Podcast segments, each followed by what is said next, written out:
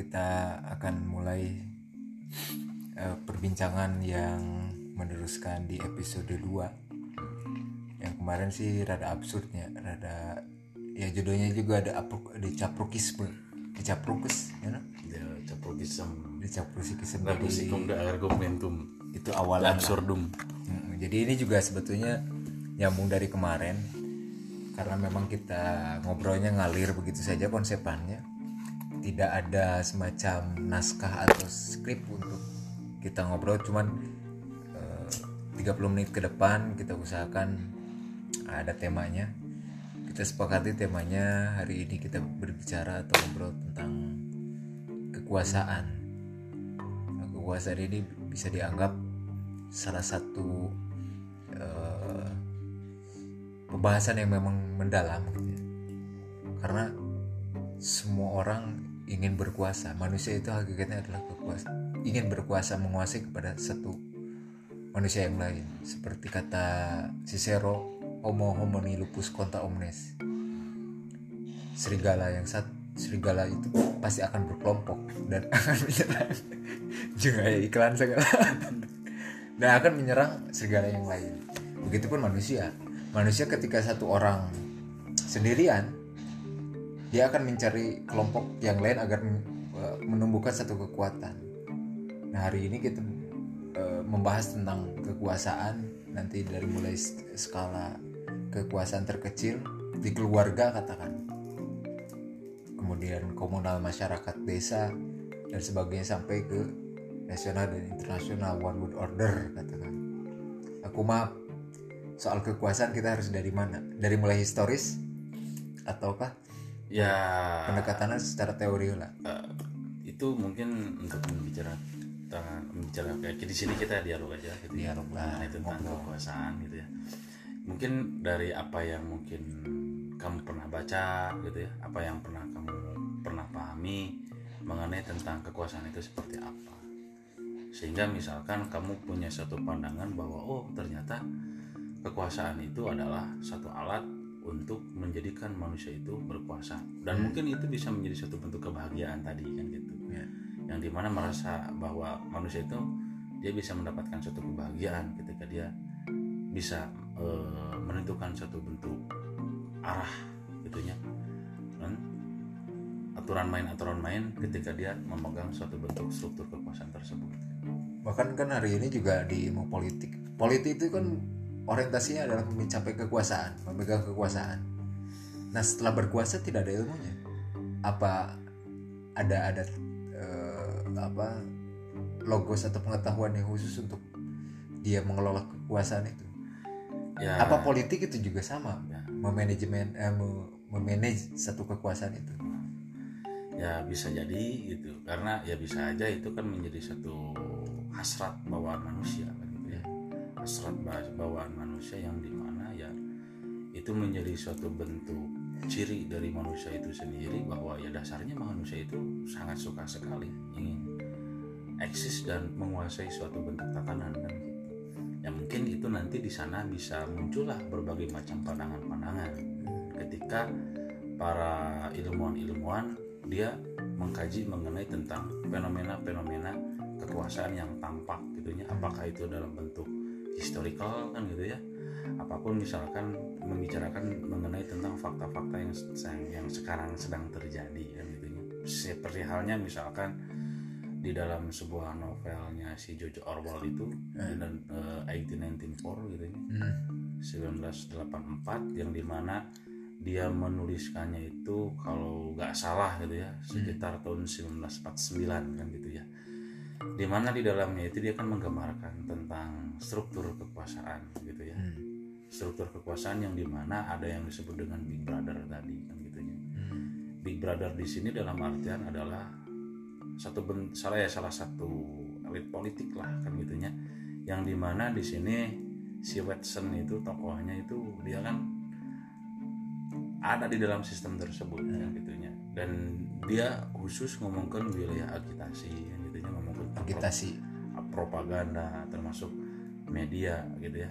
Di mana ya core-nya itu dia di sana kan gitu. Bagaimana misalkan dia itu untuk mencapai kekuasaan mencapai kekuasaan tersebut gitunya. Karena K-pop adalah alat untuk mencapai Nah, kekuasaan. seperti itu gitu. Sehingga ada beberapa tahapan-tahapan atau ada instrumen-instrumen yang dia gunakan kan gitunya di dalam tersebut di dalam ya yang novel tersebut gitunya si Orwell tersebut di mana ya bahwa pada dasarnya intinya bahwa setiap elit tertentu gitunya dasarnya gitunya ketika itu menjadi suatu komunal dan menjadi suatu masa yang besar kan gitu ya pada akhirnya ya tadi itu adalah bagaimana dia bisa uh, menguasai gitunya suatu struktur atau tatanan tertentu yang di mana kita digiring pada akhirnya dengan berbagai macam jargon-jargon yang mereka ciptakan tadi gitu ya Oke, Dengan- kita sepakati dulu apakah manusia itu dia punya hasrat kekuasaan. Setiap manusia punya hasrat untuk menguasai manusia yang lain. Sepakat tidak? sepakat Kalau Nah. begitu kalau dalam hal tertentu nah, kalau begitu setiap orang ingin berkuasa. bisa jadi bisa jadi Terus lamun gitunya manusia memanage aku mau. ya gini kekuasaan ini dibentuk itu kan tergantung misalkan eh, kesepakatan yang dibangun kan gitu Hmm. ketika misalkan kekuasaan ini dibentuk untuk membangun suatu tatanan gitu ya atau memban- untuk membangun suatu bentuk nilai-nilai yang jelas sesuai dengan misalkan marwah hum- humanitarian gitu ya itu sah-sah saja. Karena selama misalkan di sini membicarakan tentang hasrat kekuasaan untuk membangun suatu bentuk nilai-nilai kemanusiaan kan gitu ya maka kekuasaan tersebut akan lebih baik lah katakan gitunya dan lebih panjang kan gitu. Umurnya ya katakanlah misalkan membicarakan mengenai tentang agama-agama kan apakah itu bentuknya Islam, Hindu, Buddha, Kristen termasuk Yahudi lah katakan kan gitu ya? Dia kan selama ini kan titik berangkatnya itu di dalamnya itu adalah membicarakan tentang nilai-nilai kemanusiaan tadi gitu ya. Dengan corak dan juga metode yang mereka gunakan dalam agamanya masing-masing kan gitu. Di dalam Islam ya tadi teh kan gitu. Ngomongkan persoalan konsep rahmatan lil alamin kan ya ngomongin tentang persoalan eh, apa kepedulian kita terhadap sesama manusia termasuk Kristen ngomongkan cinta kasih kan gitu ya. Hindu Buddha kan gitu ya. Intinya makan arahnya kan ke sana kan gitu. Nilai ini udah benar kan gitu ya. Tanah tatanan tatanan nilai ini udah benar kan gitu ya. Untuk membangun suatu bentuk struktur kekuasaan yang di mana tadi titik berangkatnya itu adalah membicarakan tentang nilai kemanusiaan berbeda halnya misalkan tadi yang awal dikatakan kan gitu ya ketika apa yang digambarkan oleh Orwell ketika ada satu elit tertentu kan gitu ya ketika dia membangun struktur kekuasaan dan dia membangun satu instrumen-instrumen untuk mengawetkan kekuasaan tersebut Hmm. mempertahankan dengan mempertahankan kekuasaan tersebut dengan berbagai macam jargon-jargon atau dengan berbagai macam propaganda-propaganda yang mengatasnamakan kemanusiaan, yang mengatasnamakan keadilan, yang mengatasnamakan kesejahteraan. Bahkan di negara kita yang mengatasnamakan Pancasilais padahal dia berkedok atau eh, berlindung atas nama ideologi. ideologi Pancasila kan gitu ya. Atau eh, ber, eh, note dia bersembunyi di balik nilai-nilai nasionalisme atau NKRI garis lurus kan gitu. Tapi itu hanya satu bentuk eh, penciptaan-penciptaan saja gitu. Itu seolah-olah jika nonya lamun cek si Baudelaire mah itu menjadi suatu bentuk simulakra gitu. Atau m- menjadi suatu bentuk simulakrum jadi menciptakan masyarakat yang seolah-olah gitu. Sehingga dengan propaganda-propaganda tersebut dan di sanalah habit-habit manusia atau kebiasaan-kebiasaan manusia itu dibentuk dan mereka mengamini tanpa sadar. Dan sehingga itu tertanam dalam dalam alam bawah sadar bahwa misalkan elit tertentu itu tadi gitunya dia itu ingin membangun satu bentuk nilai-nilai kemanusiaan tadi. Gitu. pada akhirnya tidak kan gitu. Malah dia menjungkir balikan fakta kan gitu. Dia menjungkir balikan nilai-nilai sejarah kan gitunya. Dengan berbagai macam ya media-media yang dibangun kan gitunya dengan teleskrin teleskrin kan gitunya dengan audio visual dengan virtual Ya, virtual agi dan prop lah. sebagainya kan gitu ya.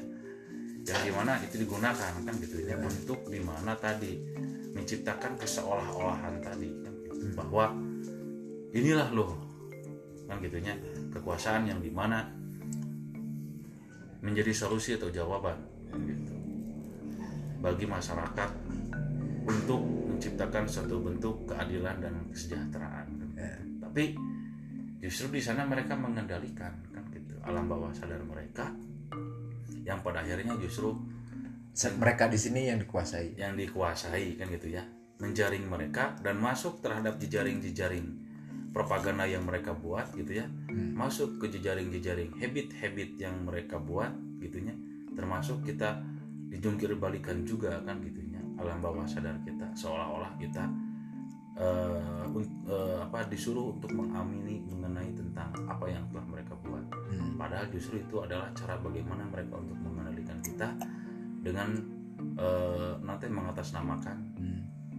propaganda-propaganda yang telah mereka buat tadi kan apakah itu bentuknya kesejahteraan keadilan kemanusiaan kan gitu ya tapi itu hanyalah satu bentuk seolah-olah saja gitu. Ya. simulacrum saja. Ya, seperti tadi saya juga eh, membaca satu kolom di Kompas. Ini tulisan Prof Yudi Latif. Dia menyepertikan bahwa kekuasaan yang hari ini dilakukan oleh para penguasa negeri ini, yang di mana penguasa negeri ini eh, kan ini lagi masa pandemi nih, penguasa atau pemerintah hari ini melarang para para eh, pemudik atau para pendatang pendatang yang dari kampung itu untuk mudik. Yang pada akhirnya eh, padahal apa yang pendatang itu adalah salah satu keinginannya itu adalah berkumpul kembali ke keluarganya masing-masing. Nah itu kan orientasi penguasa itu kekuasaan pemerintah itu adalah bagaimana caranya mensejahterakan atau mewadahi satu kebahagiaan dari warga negaranya. Tadi ada analogi saya kecil tadi apa membaca diibaratkan seperti di Sipanse, sekelompok Sipanse. Di Sipanse kan dia pengelolaan kekuasaannya itu bukan yang tinggi atau badan badan besar di sekelompok Sipanse itu, tapi yang paling kuat ciuman dan pelukannya di Sipanse itu. Maka dia di- diangkat sebagai yang berkuasa. Dan pengelolaan kekuasaan di Sipanse itu adalah yang harus dilayani. Bahkan si apa betina betina si- Sipanse ini tidak boleh didekati oleh orang lain- kecuali dari si penguasa itu yang boleh mendekati dan eh, mensetubuhi si panse yang betina-betinanya itu. Artinya konsepsi kekuasaan di si panse, kelompok si panse itu ingin dilayani, bukan melayani. Padahal orientasi dan hakikat pelayanan kekuasaan di manusia adalah untuk melayani bagi yang dikuasai. Maksudnya yang dikuasai ini adalah untuk tadi rahmatan lil alamin. Barang siapa yang berani dia sebagai pemimpin, dia harus melayani siapa yang dipimpin gitu. Nah hari ini seolah-olah negeri ini dan atau manusia lah manusia itu lupa akan eh, orientasi atau hakikat daripada kekuasaan itu untuk dilayani atau melayani yang dikuasai. Yang pada akhirnya tadi balik lagi kepada hasrat kekuasaan itu. Orientasinya apakah dilayani atau melayani. Nah ini kan harus ada aturan harus ada pengingat. Dan apa mekanisme eh, pengingat itu kan? Seperti layaknya ada konstitusi bagaimana dia cara eh, apa mencapai kekuasaan itu proses mekanisme kekuasaan itu dan bagaimana cara memanajemen penguasaan itu? Bahkan bukan hanya orang bahkan bukan warga negara tapi anggaran kemudian wilayah mau diapakan gitu. termasuk negara. Bagaimana orientasi negara ke depan? Dia semua aset dari eh, sumber daya alam sumber daya manusia. Kekuasaan ini bisa eh, apa harusnya dibawa ke pelayanan bagi seluruh rakyat Indonesia ya namun diibaratkan di kekuasaan negara orang gitu nah orang yang balik ke tukang kembali ke belakang soal bagaimana ini kan jadi satu eh, keberkaitan ya antara proses penguasa eh, proses untuk dia berkuasa dan sampai dia eh, apa bertahan di satu tahta kekuasaan kalau proses saja dia ingin dilayani dengan proses yang tidak lazim maksudnya tidak lazim di sini eh, apa dia menggunakan kuantitas seperti demokrasi lah gitu. Yang pada akhirnya kualitas proses untuk mencapai kekuasaan itu. Seperti sekarang kan untuk mencapai kekuasaan di negeri ini adalah salah satunya harus ada kendaraan yaitu partai politik. Tadi kita bahas di sebelum kita record bagaimana partai politik ini menghasilkan pemimpin-pemimpin calon yang berkuasa itu balik lagi bukan menguasai untuk dilayani atau menguasai hanya untuk eh, apa golongan partainya sendiri tapi dia harus juga melayani seluruh bangsa Indonesia itu negara Indonesia. Nah proses ini sebetulnya bisa dirubah nggak? Atau balik lagi kepada konsep demokrasi, di mana konsep demokrasi ini kan sebetulnya hari ini eh, yang paling ideal katakan di, di, di seluruh dunia ya demokrasi itu. Nah apakah ini ada salah kultur di kita atau ketidakcocokan demokrasi? Jadi kita berbicara proses kekuasaan dulu proses untuk mencapai kekuasaan belum ke manajemen kekuasaan aku mah itu ngelihatnya soal proses ya ya dari mulai kendaraan dari mulai teknik kita mah uh, berangkat dari hal yang kecil aja kan gitu Hmm. niat kita untuk ber- untuk berkuasa itu apa gitu. proses untuk kita berkuasa itu apa niatnya kan gitu. Hmm.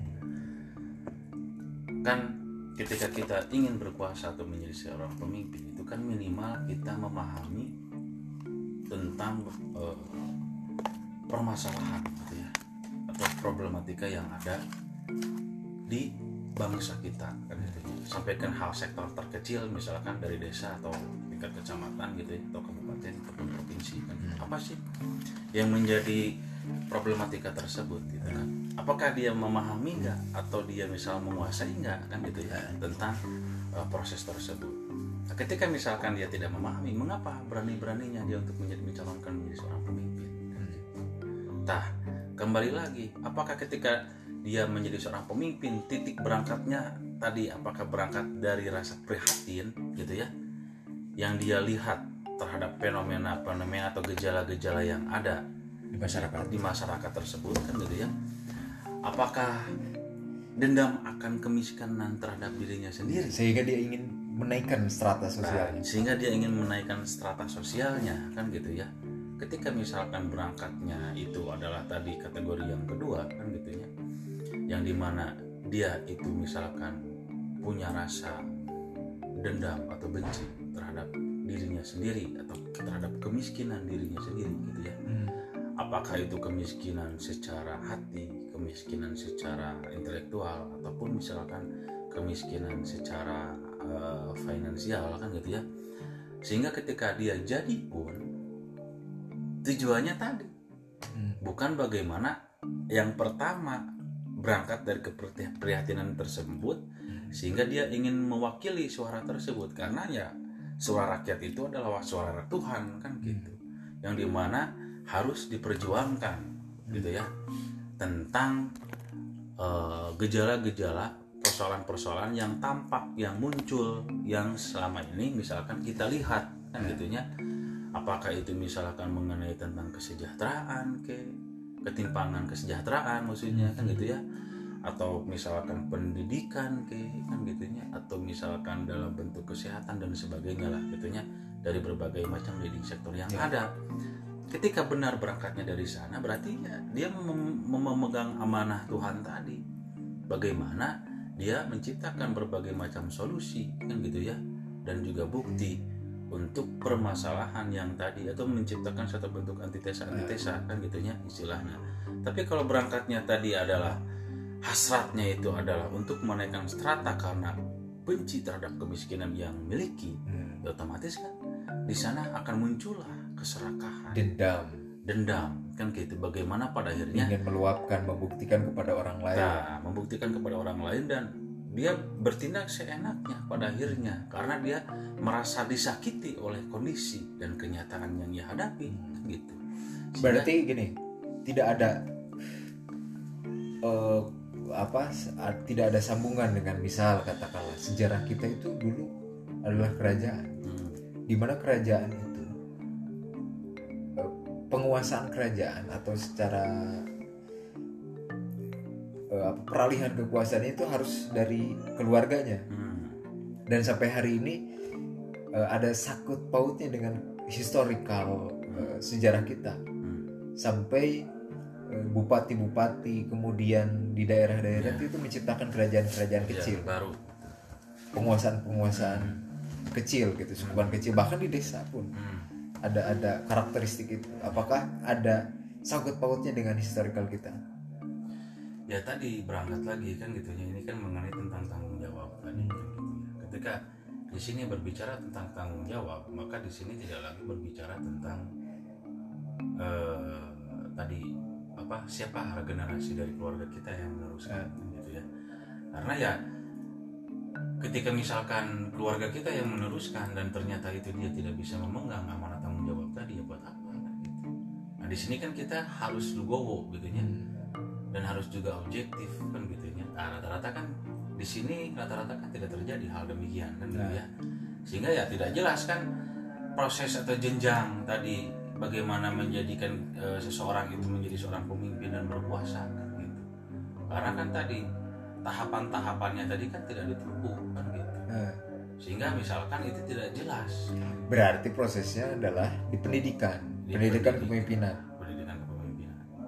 artinya partai politik sebagai kendaraan atau wadah para pemimpin karena kan eh, secara aturan gitu ya barang siapa yang mau jadi presiden syaratnya harus jadi partai politik Eh, dia Ya. masuk kader parpol gitu ya berarti yang bertanggung jawab untuk melahirkan kepemimpinan di negeri ini Ah. adalah partai politik ya.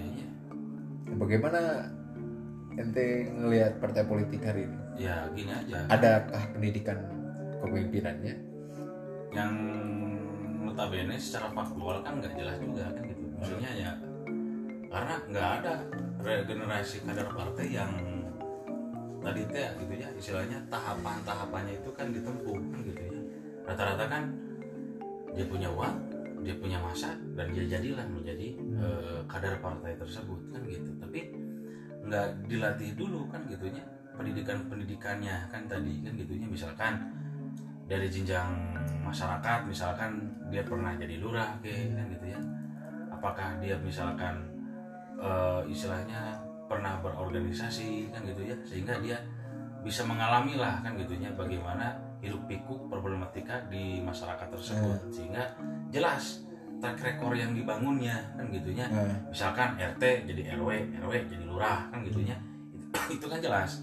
Nah makanya aku saya di- di- ditarik. Nah, apakah ini adalah human error?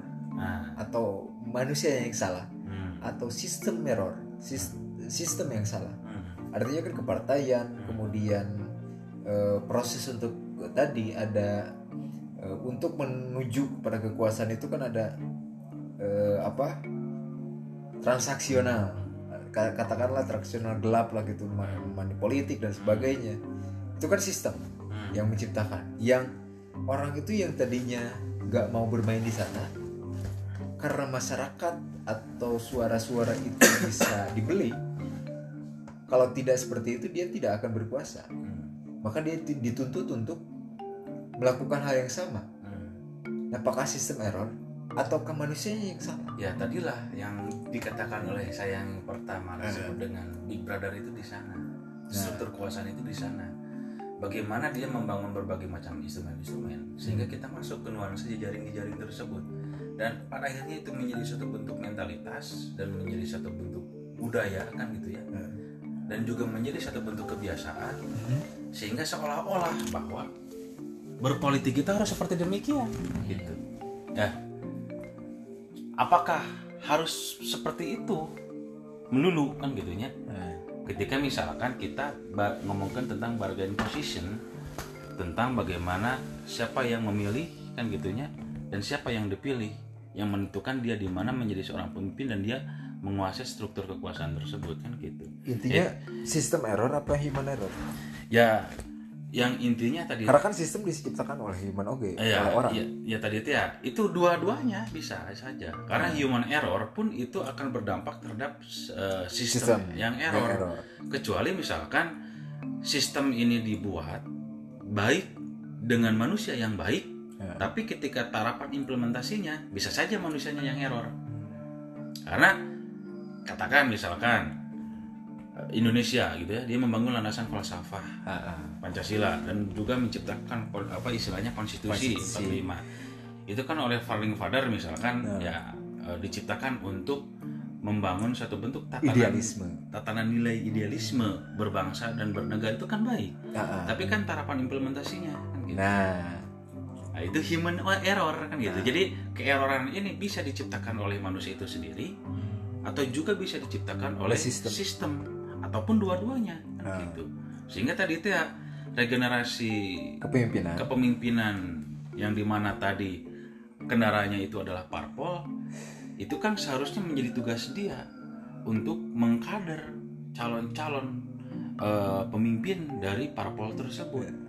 Dengan tahapan-tahapan atau dengan jenjang-jenjangan yang jelas. Lamun sekolah atau SD lah SMP lah SMA lah Ya. karena kuliah ujung-ujung gue kuliah Eh, sehingga dia kan tidak memahami Ya. mengenai tentang problematika yang ada. Nah, itu kan ketika misalkan eh, struktur atau tahapannya yang jelas kan sehingga kan jelas juga kan gitu.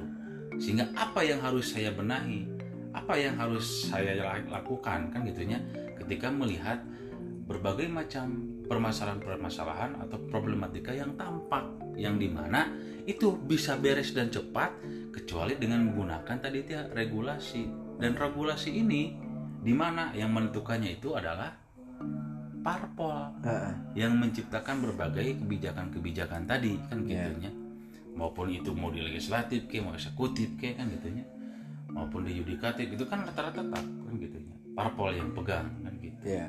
sebagai pemimpin kekuasaan Iya. kan gitu. kalau kalau saya lihat ini berbicara tentang kekuasaan negara negaranya Hmm.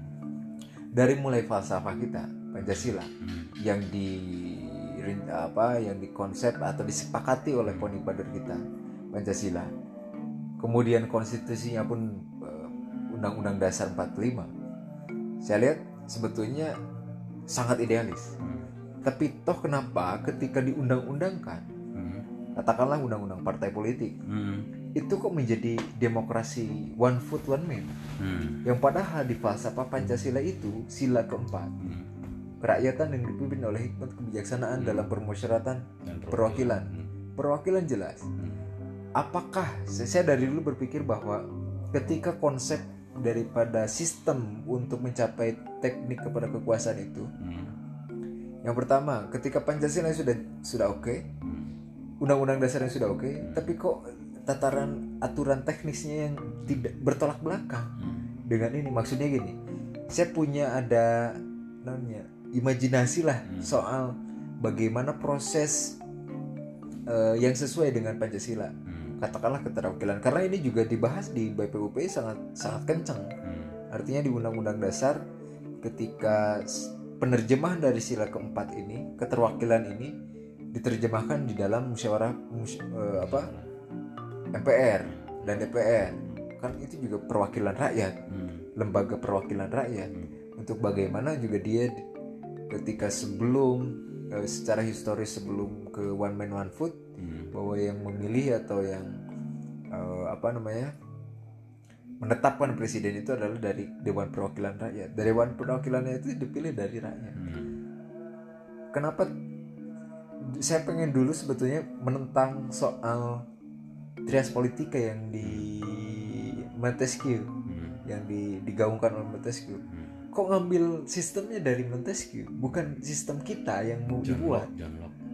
iya John Locke juga kan berbicara soal itu Hmm. terus dipertegas oleh Montesquieu soal eksekutif legislatif dan yudikatif Hmm. kalau John Locke dia eksekutif legislatif dan ada tuh bukan yudikatif Hmm. Nah, kenapa kok konsepannya itu dari luar, bukan dari dalam kita? Penerjemahan konsep kelembagaan kita bukan bukan kita yang membentuk. Hmm. Tadi saya sepakat soal bagaimana kaderisasi kepemimpinan dari mulai bawah misalnya keterwakilan Hmm. masyarakat per kakak Hmm. itu ada- kan ada kepalanya diwakilkan oleh kepala Keluarga. keluarga misal bapak Hmm. semua bapak itu memilih RT Hmm. semua kepala keluarga atau yang misalnya tidak ada bapaknya sudah tidak ada Hmm. itu kan ada ibu Hmm. kepala keluarganya Ya. atau kakak tertua lah misal itu memilih RT nah RT memilih RW semua RW memilih Lurah. lurah Hmm. semua lurah memilih camat atau se- secara administratifnya Hmm. Ad- semua camat dia memilih dan seterusnya sebagai ke presiden nah konsepan itu apakah akan eh, sesuai dengan pancasila Sesuai. dan itu akan akan berkualitas Berkualitas. karena misal katakanlah proses itu kan jadi berjenjang ya Hmm. jelas dibanding dengan demokrasi yang hari ini katakan one man one vote dengan mayoritas masyarakat itu belum paham akan Hmm. siapa yang dipilih bagaimana harus kita memilih Hmm. kualitas seperti apa kepemimpinan kita yang harus disuguhkan sedangkan eh, partai politik hari ini dengan sistem yang ada hari ini Hmm. itu menyuguhkan kader-kader atau calon-calon kepemimpinannya itu Hmm. itu tidak track recordnya juga tidak jelas. Hmm. bagaimana pola pendidikan kepemimpinan Hmm. yang dia pernah nyam gitu. Saya pengen pengen menembus pengen, pengen menembus itu gitu. Sehingga di di MPR juga ada majelis rakyat eh, apa majelis perwakilan rakyatnya juga jelas. Dari mulai misalnya kesukuan keagamaan tokoh-tokoh agama. Dari mulai MPR tingkat desa MPR tingkat Hmm. Eh, dan itu pun dipilihnya oleh lembaga perwakilan tingkat desa, tingkat kecamatan, bupa- eh, kabupaten atau kota dan sebagainya. Eksekutif berjalan, lembaga perwakilan berjalan. Nah itu yang sebetulnya imajinasi yang saya bayangkan. Apakah itu bisa atau tidak atau ada perdebatan khusus soal itu? Makanya konsep se- untuk mencapai demokrasi ini kan kita mungkin ya hanya ikutan tren saja. Hmm. Hanya kita bangga bangga eh, menjadi negara demokrasi terbesar ketiga di dunia. Hmm. Apakah itu yang kita kejar? ya mungkin mereka mengejar nama gitu ya. dalam artian mengejar tentang popularitas gitu. yang penting populer gitu Eh, tapi dia tidak memikirkan bahwa hmm. ketika mempopuleri mempopuler eh mempopuliskan gitu ya demokrasi terbesar ketiga dengan mengorbankan rakyatnya sendiri sehingga ya karena tadi dalam artian bukan eh, dalam artian mengorbankan di sini dalam artian apa karena tadi itu ya jenjang pendidikan pendidikan mengenai tentang kepemimpinan itu kan nggak jelas Nah. kan tadi ketika dikatakan misalkan dari golongan ulamanya siapa eh, tokoh adatnya siapa tokoh masyarakatnya tokoh pendidikannya tokoh pemudanya itu kan mereka bermusyawarah Nah, itu kan menggambarkan tentang eh, landasan falsafah pancasila juga kan gitu ya. Dan di sana nanti mereka men- apa menentukan sikap ini loh yang saya akan apa calonkan hasil dari kesepakatan tokoh-tokoh tadi kan gitunya Nah, dalam artian stakeholder inti lah atau tokoh kunci gitunya Nah. yang di mana itu tadi dipercayakan kan gitunya oleh suatu bentuk tatanan masyarakat tertentu kan gitunya Suara saya bisa diwakilkan oleh Nah. Saya percaya bahwa ilmu kemudian beberapa aspek Ah, pengetahuan kebijaksanaan ah, sudah dipunyai oleh dia. Nah, gitu. Seperti itu pada akhirnya. Dan ketika misalkan ada satu desa lah misalkan yang melakukan hal demikian, itu kan menjadi satu bentuk prototipe atau bisa menjadi role model lah katakan gitu ya. Untuk misalkan gambaran atau satu bentuk deskripsi gitu gitunya. Contoh bagi misalkan eh, jenjang kepemimpinan yang lebih atas, misalkan jadi bupati, wali kota, gubernur, apalagi presiden kan gitunya. Sehingga itu bisa menjadi contoh, jadi prototipe Oh, ternyata ada loh kepala desa yang di mana cara kepemilihannya itu adalah tadi. Ada satu bentuk musyawarah mufakat dari berbagai macam tokoh gitu ya. Dan misalkan jenjang atau track recordnya pun jelas kan gitunya dengan pelatihan pelatihan seorang kepemimpin eh, apa ya pelatihan pelatihan kepemimpinan yang jelas kan gitunya sehingga ketika dia dijadikan pun dia akan merasa tanggung jawab dan akan merasa malu gitu. Karena dia istilahnya dipercayakan gitu sangat dipercayakan gitunya untuk menjadi seorang pemimpin daerahnya Eh, untuk menciptakan eh, berbagai macam solusi-solusi kan gitunya bagi problematika yang ada dalam satu masyarakat tersebut kan gitu. Dan mungkin eh, ini bisa terjadi ketika misalkan gitunya. Nah, ketika apa? ada satu bentuk ya tadi tanya gitunya pembangunan kesadaran-kesadaran dan gitu ya. Ada kesadaran lagi. adanya satu bentuk musyawarah musyawarah dengan berbagai macam tokoh di daerah-daerahnya masing-masing kan gitu ya. Dan dia mencoba untuk tadi itu ya nanti berangkat dari keprihatinan keprihatinan, yang ada kan gitunya dan di sini kita berbicara dari rasa ke rasa kan gitunya yang di, nanti di sana di mana membangun satu bentuk satu pemahaman Silih tepa selira ah, ah, tenggang rasa. tenggang rasa atau Melahirkan akal- pemahaman tadi. pemahaman-pemahaman atau akal sehat akal sehat yang itu kan menjadi energi pada akhirnya kan gitunya itu menjadi suatu bentuk energi dan itu menjadi suatu bentuk istilahnya eh, apa istilahnya mah eh, nanti bibit-bibit yang terus disemai gitunya Hmm. dalam setiap hati-hati manusia kan gitunya dan itu pada akhirnya menjadi suatu kesadaran kolektif Ya. Kan gitunya dan pada akhirnya tadi terciptalah kan gitunya satu seorang pemimpin dari tingkat daerah tertentu misalkan yang di mana dia berusaha untuk mengimplementasikan tadi gitu, yang sedang kita tadi diskusikan gitu. Untuk hari ini sistem itu kan dipegang oleh para eh, pemegang kebijakan. Hmm. Hari ini masih kene pemegang kebijakan itu kan juga dipegang oleh partai politik.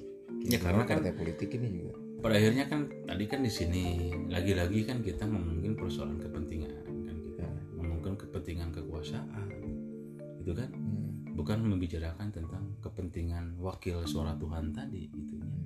kepentingan rakyat tadi kan gitu mengapa kan ini kan yang, je- Populi. Yang jelasnya kan tadi itu kan nilai sejatinya itu kan itu. Tapi mengapa terjadi ketimpangan-ketimpangan tadi? Apakah tadi sistem yang error atau human yang error? Gitu. Ya itu bisa dua-duanya kan gitu. Bisa human error bisa sistem error. Ya. tapi bisa saja human yang error ketika sistemnya udah baik kan gitunya yang di mana itu udah tercipta gitunya bahwa tahki misalkan eh, aturan main atau juklak juknisna ketika menjadikan men- apa untuk menjadikan menjadi seorang pemimpin kan gitu. Ya tadi rata-rata ya ketumpangan di ketumpangan di wae kan gitunya.